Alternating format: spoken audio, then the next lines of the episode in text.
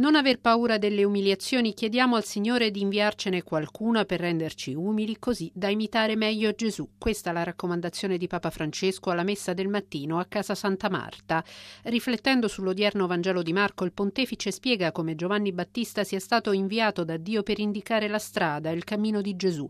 L'ultimo dei profeti, ricorda infatti il Papa, ha avuto la grazia di poter dire questo è il Messia. Il lavoro di Giovanni Battista non è stato tanto di predicare che Gesù veniva e preparare il popolo, ma da dare testimonianza di Gesù Cristo e darla con la propria vita.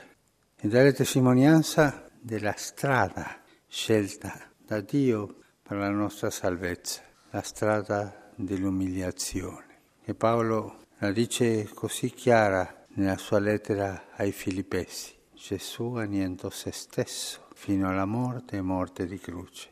E questa morte di croce, questa strada di annientamento, di umiliazione, è anche la strada nostra, la strada che Dio ci mostra ai cristiani per andare avanti. Sia Giovanni sia Gesù, evidenzia Francesco, hanno avuto la tentazione della vanità, della superbia.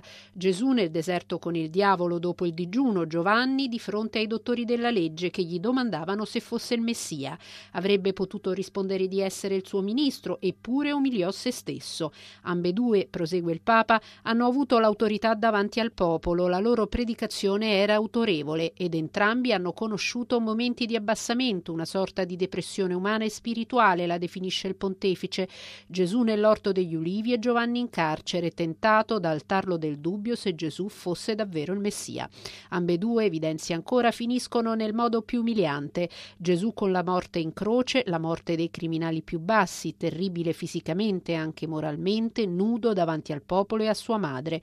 Giovanni Battista decapitato nel carcere da una guardia per ordine di un re indebolito dai vizi, corrotto dal capriccio di una ballerina e dal dall'odio di un'adultera con il riferimento a Erodiade e a sua figlia. Il profeta, il grande profeta, l'uomo più grande nato da donna, lo qualifica Gesù, e il figlio di Dio hanno scelto la strada dell'umiliazione.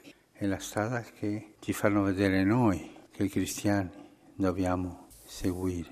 È vero che nelle beatitudini si sottolinea il cammino è quello dell'umiltà. Non si può essere umili senza umiliazione, mette in luce il Papa. Il suo invito ai cristiani è dunque quello di trarre insegnamento dal messaggio odierno della parola di Dio. Quando cerchiamo di farci vedere nella Chiesa, nella comunità, per avere una carica o l'altra cosa, quella è la strada del mondo, una strada mondana, non è la strada di Gesù.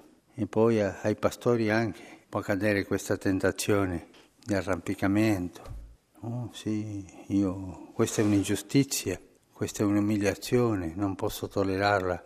Ma se un pastore non segue questa strada, non è discepolo di Gesù, è un arrampicatore con talare. Non c'è umiltà senza umiliazioni.